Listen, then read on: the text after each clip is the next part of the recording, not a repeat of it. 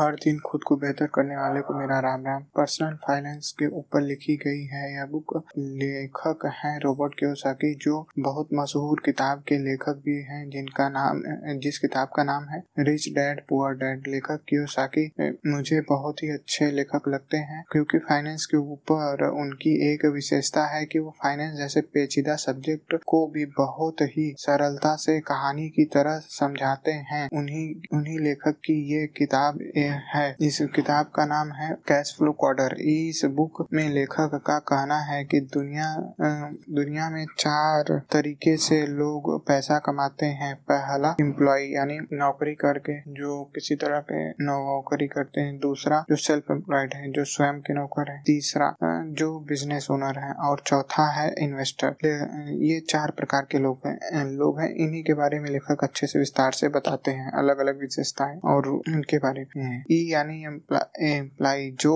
नौकरी करता हो और नौकरी करके पैसा कमाता हो, किसी बड़ी कंपनी में या कहीं पर भी सेल्फ एम्प्लॉयड सेल्फ एम्प्लॉयड यानी जो खुद का नौकर हो, जैसे कि कोई दुकानदार, कोई प्लम्बर कोई डॉक्टर एक्सेट्रा बी यानी बिज़नेस जो किसी कंपनी का मालिक हो, जो व्यापार करता हो, जो दूसरों को अपने लिए काम पर रख कर उनसे काम करवाता हो और उससे पैसा कमाता हो, उसे बिजनेसमैन कहते हैं। इन्वेस्टर यानी जो पैसों को और पैसा कमाने में लगाता हो और उससे और पैसा कमाता हो, जैसे कि किसी कंपनी या बिज़नेस में निवेश करके या किसी प्रॉपर्टी में निवेश करके या फिर अपनी किसी और तरीके से पैसों को अपने काम पर पर लगाकर और उससे और पैसा कमाने वाले को इन्वेस्टर कहते हैं या निवेशक कहते हैं। लेखक इस किताब में आगे चारों के बारे में मतलब चारों क्वार्टर के बारे में विस्तार बताते हैं। लेखक आगे बताते हैं कि क्या कुछ क्या कुछ लोग अमीर से अमीर होते जा रहे हैं और कुछ लोग ज़्यादा मेहनत करने के बाद भी इतना अमीर नहीं होते हैं। और हाँ दोस्तों,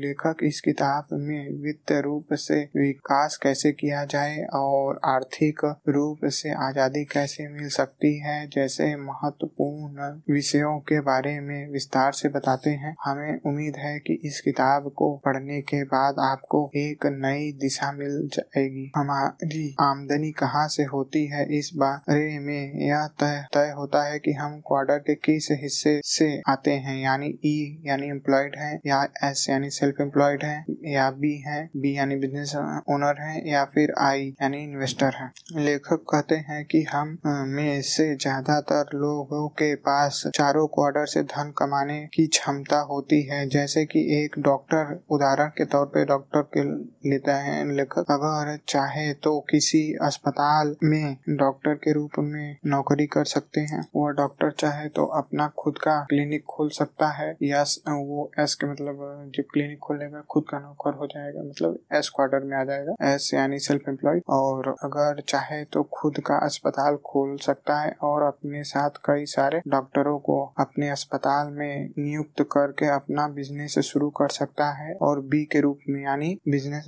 मैन के रूप में पैसा कमा सकता है। या फिर और वे किसी बिज़नेस में निवेश कर, यानी मतलब किसी और डॉक्टर के साथ अस्पताल बनाने में जो डॉक्टर बना रहे हैं, उसके साथ पैसा देकर, उसके बिज़नेस में निवेश करके इन्वेस्टर के रूप में भी पैसा कमा सकता है। लेखक कहते हैं कि आप क्वार्टर के किस हिस्से से धन कमाते हैं, इस बात से स्कूल या कॉलेज से कोई खास फ़र्क नहीं पड़ता। आप क्वार्टर के किस हिस्से से धन कमाते हैं, इस बात का स्कूल और कॉलेज से कोई खास लेना देना नहीं है, बल्कि इस बात से है कि आपके जीवन का मूल्य क्या है? आपकी रुचि क्या है? आपकी पसंद, नापसंद क्या है? इन्हीं बातों से फ़र्क पड़ता है कि आप क्वार्टर के बाएँ हिस्से से धन कमाते हैं या दाएँ हिस्से से धन कमाते हैं। लेखक का कहना है कि धन कमाने के अलग अलग तरीके हैं। जैसे कि किसी को नौकरी करने के धन कमाना अच्छा लगता है तो किसी को खुद का काम करना अच्छा लगता है तो किसी को